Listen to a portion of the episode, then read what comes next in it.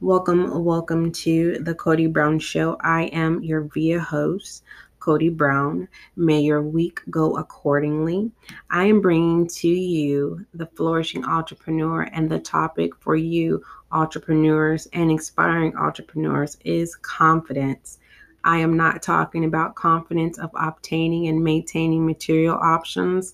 I would like to reflect and present to you the confidence of a entrepreneur, self entrepreneur. Understand this so that we all keep an open mind when it comes to confidence. The reason for my personal request is due to my to my preference of not feeding ego.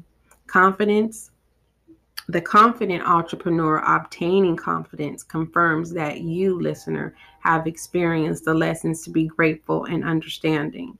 To address as confidence, confirming you, listener, understanding that you cannot present people, places, or things in the same order of your liking.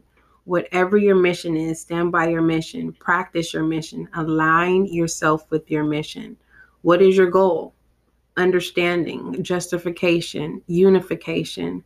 Your feedback is appreciated here on the Cody Brown Show. So if you have feedback or questions, email the Cody Brown Show at gmail.com or simply click the link in the bio and send a message.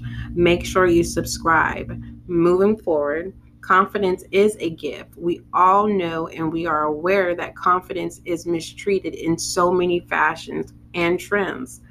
Where do we stand when it comes to confidence? Can we can you with confidence explain two sentences about your service or product or are you a poser looking for approval?